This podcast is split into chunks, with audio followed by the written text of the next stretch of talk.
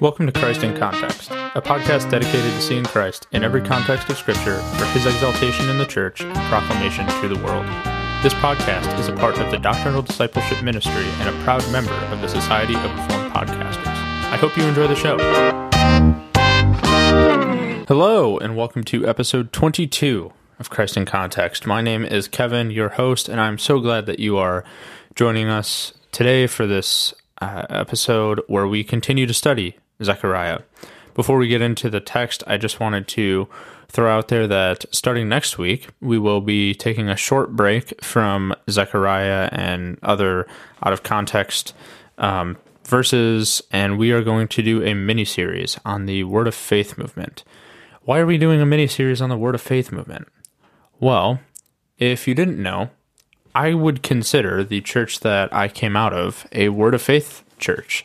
Um, initially, I, I, don't think it was started that way. It was a very solid church when I was first there and first getting involved. Um, but it very, very quickly, I guess, degenerated, for lack of a better term. Uh, and so I just kind of want to share my story, share my experience, and use the knowledge that I have of this particular movement and uh, share it with you guys and give you guys tools so that you can continue to share it with other people who you might know who are a part of this movement. And so I'll explain more about that um, in the coming weeks as we are in the series, um, specifically like my story. I'll have a guest on every episode and it'll be lots of fun. Um, hopefully, really, really, really good content. We already pre recorded the first episode.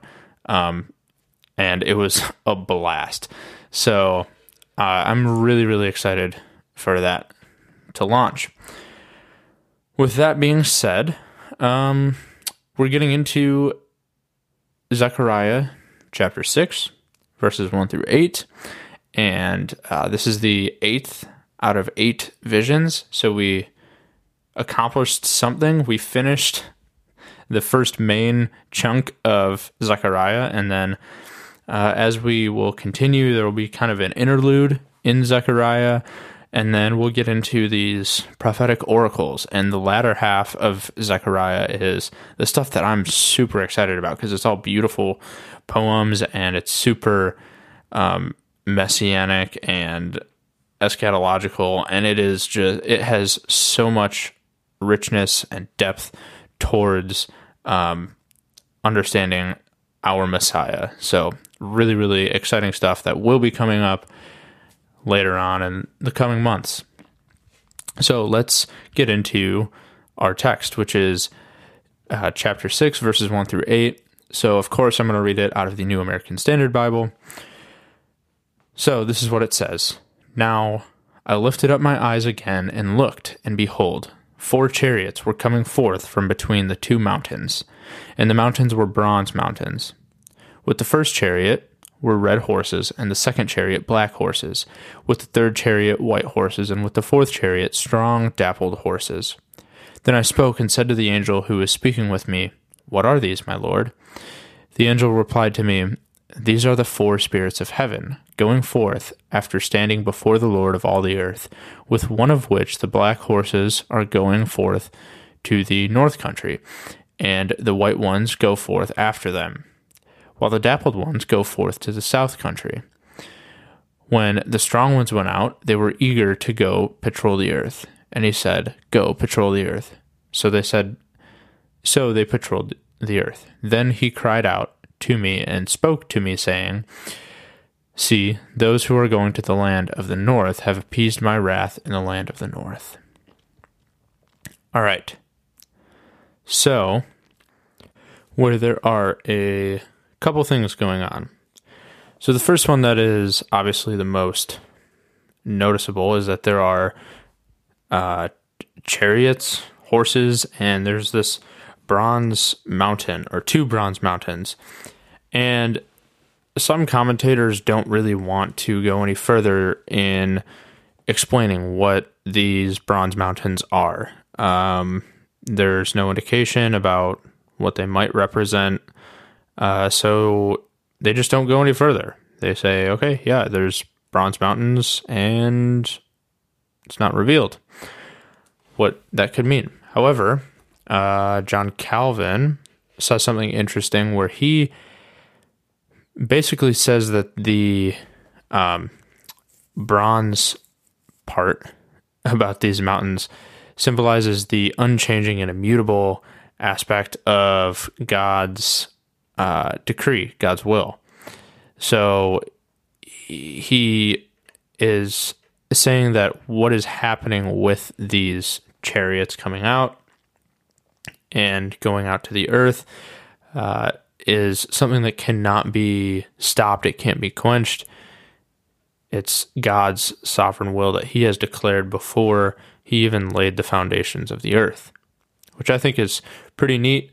Um, that's the only interpretation that I've heard of these bronze mountains. If you know of something else that you think is more faithful to the text, let me know and we can talk about it. So the next uh, part in this uh, in this in this passage that should catch our attention is that there's four chariots with horses, and these horses are described in a very very similar way to horses in chapter one. And I think part of this is intentional that Zechariah is bringing everything kind of full circle. Uh, and this vision is kind of being brought full circle. So I don't know if how much control Zechariah has exactly, but uh, it's it's really neat that God is orchestrating this vision and that it, it does come back full circle. That the first um, vision that he has is with a I believe, let's pull it up. I just want to make sure I get the colors right. It is a red horse, a sorrel, and a white horse. So a red, like a speckled, and a white horse. And so then in this last vision, we get introduced to a fourth color, which is a black horse.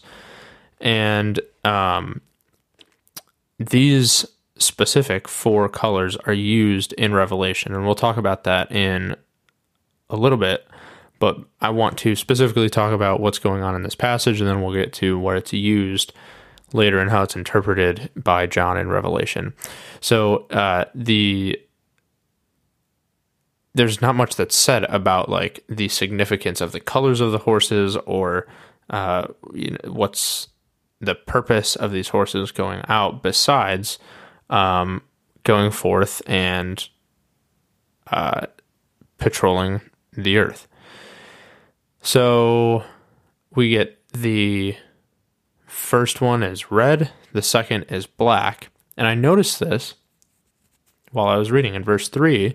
You'll see that the third chariot is white horses and the fourth chariot is strong, dappled horses. So then in verse 4, we see that uh, Zechariah, per usual, says, I spoke to the angel who was speaking with me. What are these, my Lord? The angel replies and says, These are f- the four spirits of heaven going forth after standing before the Lord of all the earth. Verse 6 With one of which the black horses are going forth to the north country. So one spirit of heaven is going with the black horses to the north country. The white ones go forth after them assuming that there is a, another spirit of heaven going with these white horses. And then the dappled ones go forth to the south country. What happened to the red horse? And I was reading this and I just was so confused. And I read some commentaries and no one's talking about this. The only thing that I saw was in the commentary written by uh, Thomas Comiskey, which I've been using throughout this whole study, and I've really enjoyed it. But he says, don't worry about it. It's not that big of a deal. It's just kind of an implication that if the black horse goes out to the north country and the white horse follows, then it would be implied that the as the dappled one kind of leads the way and goes forth to the south country, the red horse would follow. That makes a lot of sense. It's something that you might not even notice um, because there's so many things going on. You know, you're introduced to these horses, and then there's Zechariah asks a question, the angel starts answering, so you kind of lose track of which color horse or how many horses have gone out, and where they're going. And so there's so many things, and we just need to slow down a little bit and look at okay, three of them are mentioned, but there's four that are described initially. But don't let that throw you off. Don't think that the text has just totally uh, been corrupted or that Zechariah is just an incompetent buffoon who doesn't know how to write. No, I think he knows what he's doing and he his audience would have understood the implication that the red horse is just following with the dappled one as well. Uh, and so the strong ones went out, and the strong ones is a synonym for the dappled ones because earlier these dappled horses are described as uh, strong dappled horses. So when the strong ones go out, they were eager to patrol the earth. And he said, Go patrol the earth. So they went and patrolled the earth. Then he, the angel that's speaking with Zechariah, cried out to Zechariah and every commentator that I've read has found this specifically important that instead of just speaking with him, he cries out. This this is urgent, and uh, perhaps there's a lot of noise or something with all these horses rushing out. Um, and he cries out and speaks to Zechariah and says, See, those who are going to the land of the north have appeased my wrath in the land of the north. So what's going on is Zechariah is seeing these um, four chariots, these four different colors, and as we've already seen earlier, that um, the number four, like the four winds, um, they are all they all it symbolizes like the completeness, the full like they're going everywhere and and it's implied that they are eager to patrol the whole earth. So they're not just going to a little bit north of where Zechariah is and a little bit south to a couple countries, but they are going to everywhere throughout the whole earth. And so the question kind of becomes like, what is the purpose of these horses patrolling the earth? And it's not really explained except for this last verse in uh in this passage which is verse 8 that says then he cried out to me and spoke to me saying see those who are going to the land of the north have appeased my wrath in the land of the north. And that's it. That's all that we get. So what's implied is that these two groups these horses uh, the black and the white ones go forth and they appease what seems to be it's confusing because we can either understand this as the angel speaking or the angel speaking on behalf of God. And I'm going to say that this is the angel speaking and just delivering the words for God, where he says, See, those who are going to the land of the north have appeased my wrath. Um, it makes the most sense that it is God's wrath who needs to be appeased. And so, who are these people that are north of where Zechariah is? That would be the nations who have oppressed the Jews the Babylonians, the Assyrians, uh, partially the Persians. And so, it is these two groups, the black and the white horses, that are going forth, and they are what's implied is they are destroying these nations and appeasing God's wrath for destroying his own people. And so that's all that we get. And what's implied is that these uh, horses that go south also appease God's wrath. And also, it's kind of implied that when they go and patrol throughout the whole earth, they are essentially destroying anyone who oppresses God's people.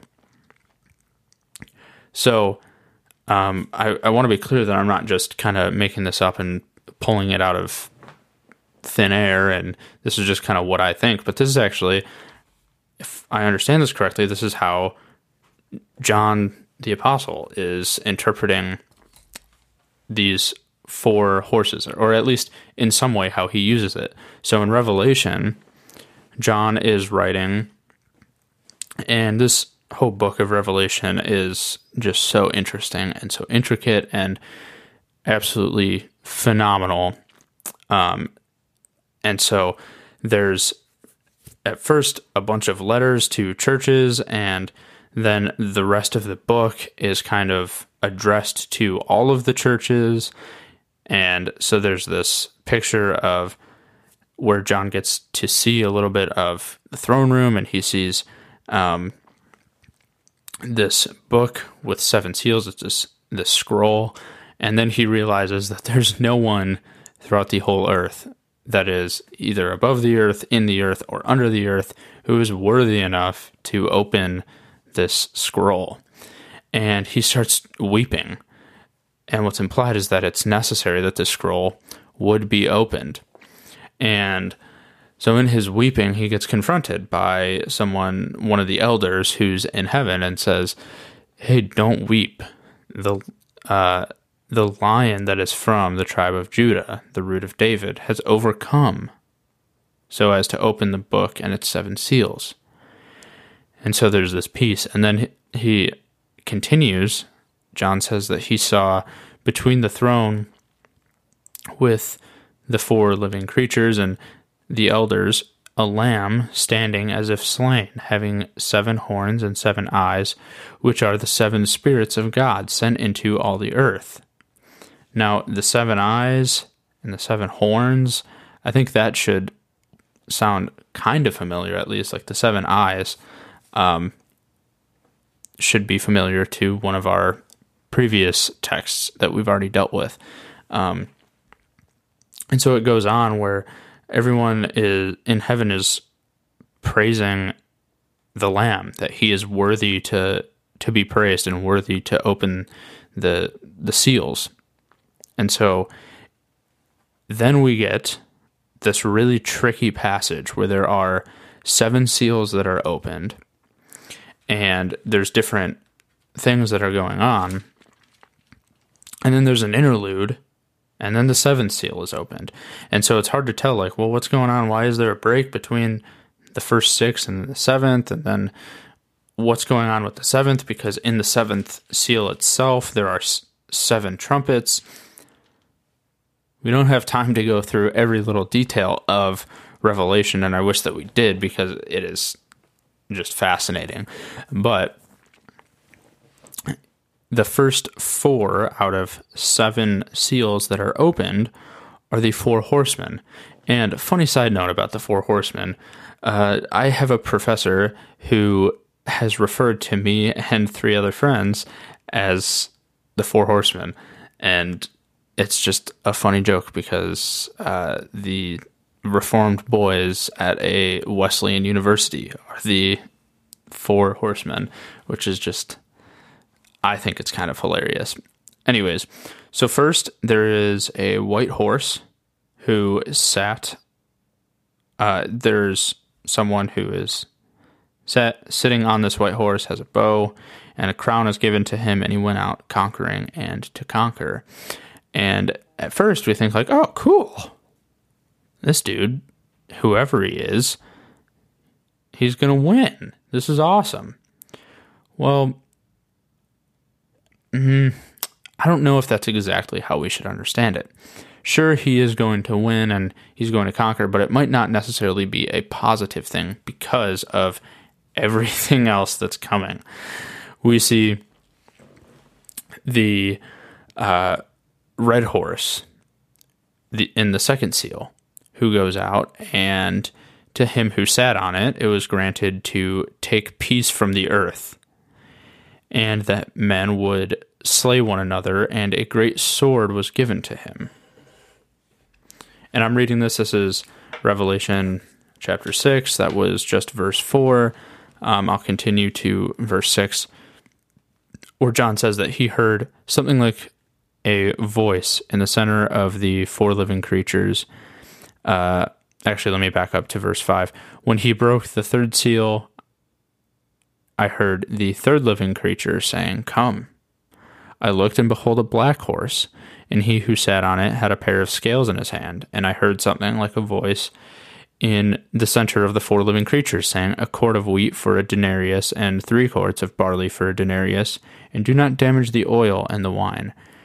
Now, that last bit means virtually nothing if you don't know what a denarius is, and if you can't really picture how much a quart is. So, a quart is obviously a quarter of a gallon, and a denarius is a full day's wage. So, imagine working your butt off all day anywhere between eight to 12 hours. You're working your butt off, and all that you get is a small, little, tiny, basically like if you had both of your hands cupped together, you have this much wheat. And then you get three of that amount for barley. So there's a famine. You're not, there's not much to eat and then the fourth seal.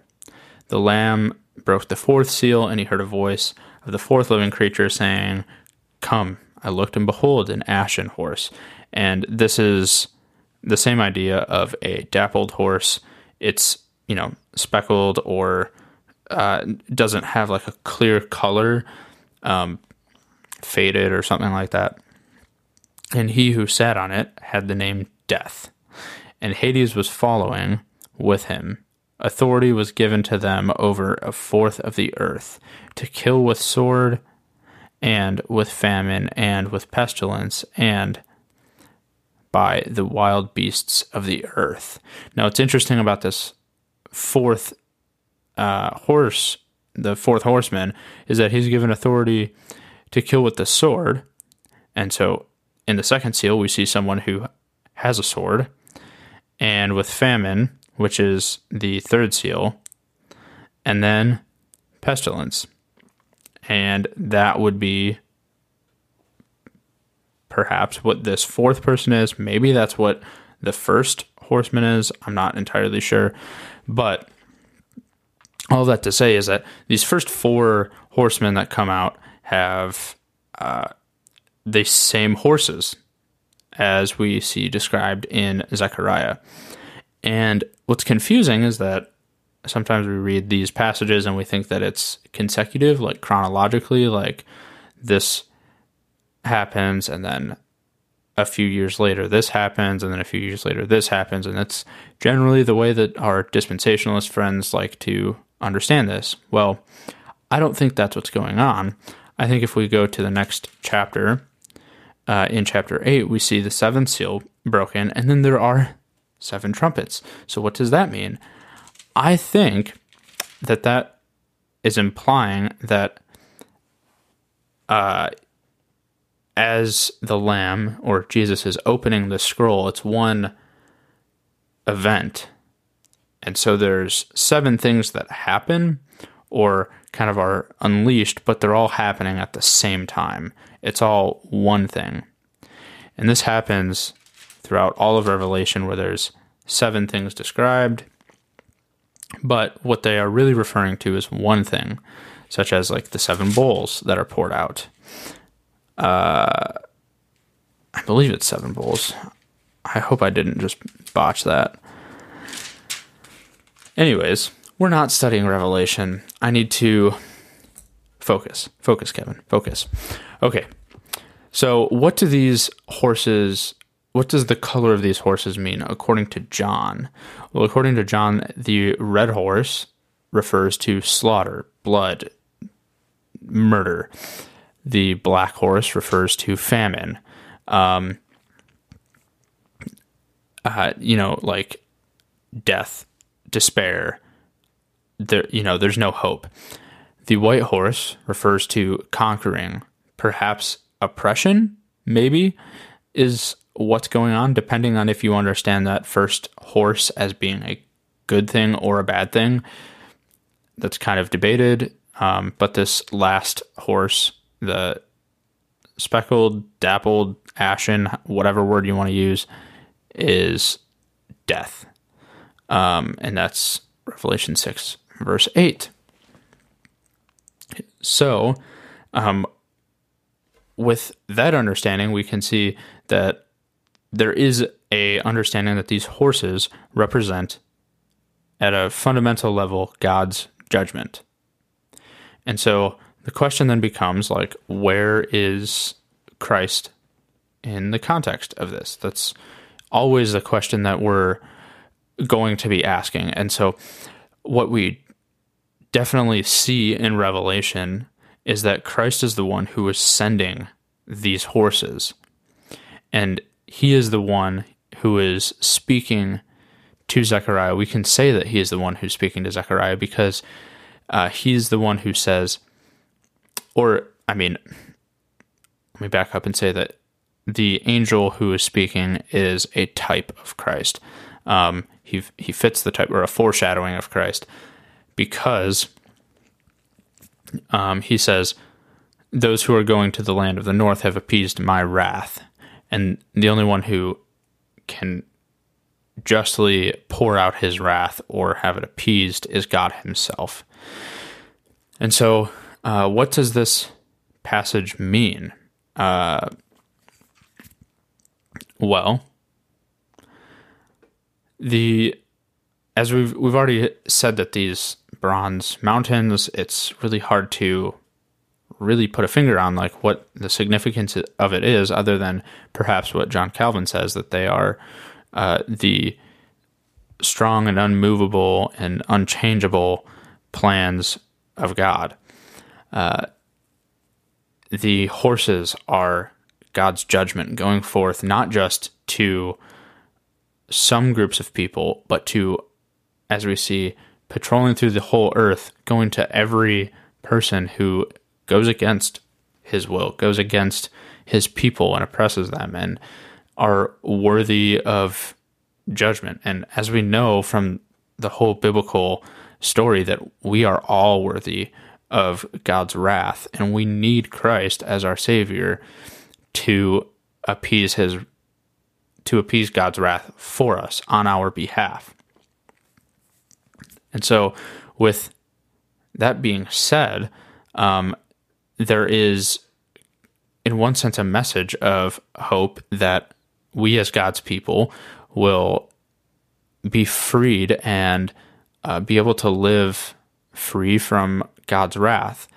But also, there is a kind of more sobering message that we better be on the right side of God. We need to be made right with Him. And so uh, we need to cling to Him and continue to ask that He is, you know, He would be faithful to us.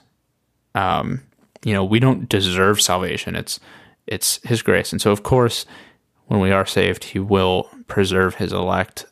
I understand that, but there is a aspect of our own prayer life where we are diligently uh, repenting of our sin and diligently clinging to Him and continually asking that God would, you know, be faithful.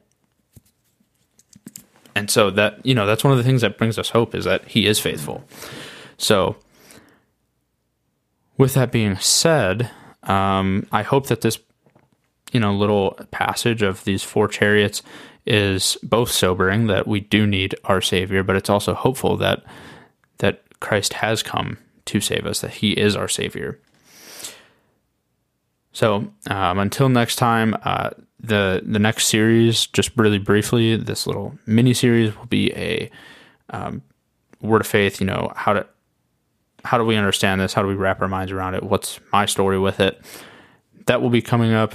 And um, if you enjoyed this podcast, this uh, series so far in Zechariah, share it with people. The best way for this content to get out is through word of mouth. Um, I can share it on Facebook all I want. I can share it on Instagram all I want, but if you even share it with two people, that goes from 200 people listening to this regularly to 400 people listening to it.